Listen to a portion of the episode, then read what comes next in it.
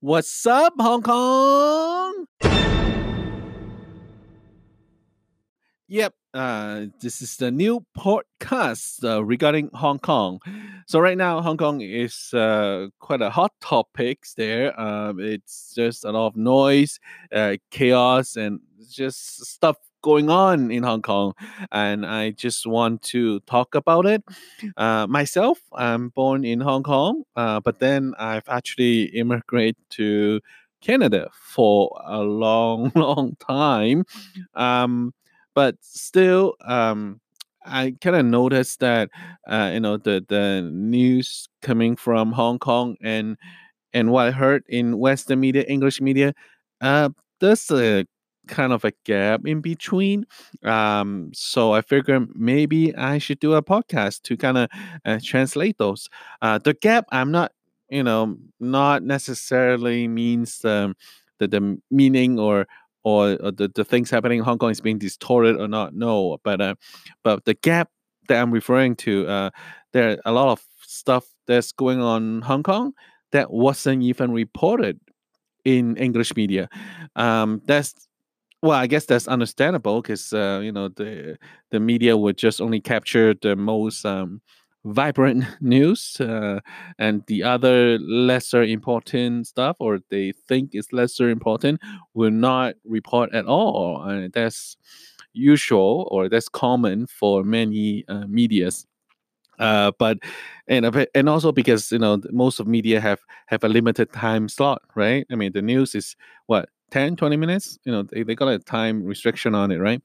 Um so but in as a podcast you know i can have it as long as possible right? I can have as many episode as possible. So um, maybe i should you know fill in the gap um and also kind of explain why uh, some of the things happen in hong kong happened um you know just just in case you're wondering or you're you know or or something you you don't understand or something you are just um, curious. Yeah, I hope I can fill up this gap and I can do a bit more translation.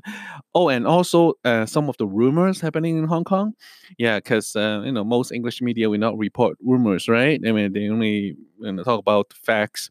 Um, but I'll, I'll also also bring in some of the rumors, um, you know, to let everyone you know to, to let you know. So if you want to know more about hong kong and and how will hong kong affect you or will it affect you you know because we always talk about global village right? So everything is kind of tied in together.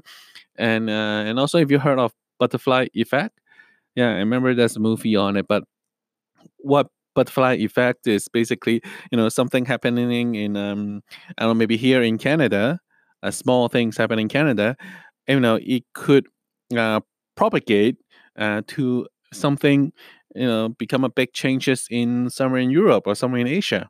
You know you know because a flap of a wing it could cause a lot of stuff right? So you know that's butterfly effect.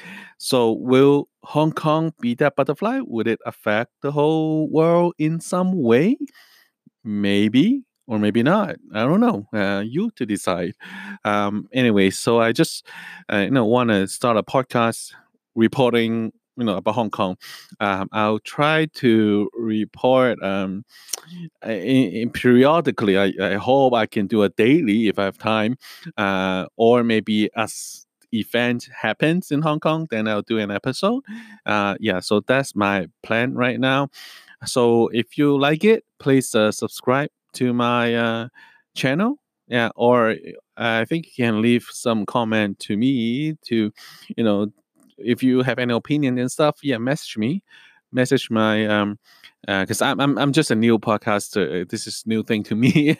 Um i yeah this is anchor.fm i think this is where i record my episode. Um anyway, so yeah, uh, send a message to me um, if you get any questions or just subscribe. Then I know at least there's someone wants to know more about Hong Kong. All right. Anyway, so this is the first uh, trailer or first episode of What's Up Hong Kong. Yeah, I'll see you next time.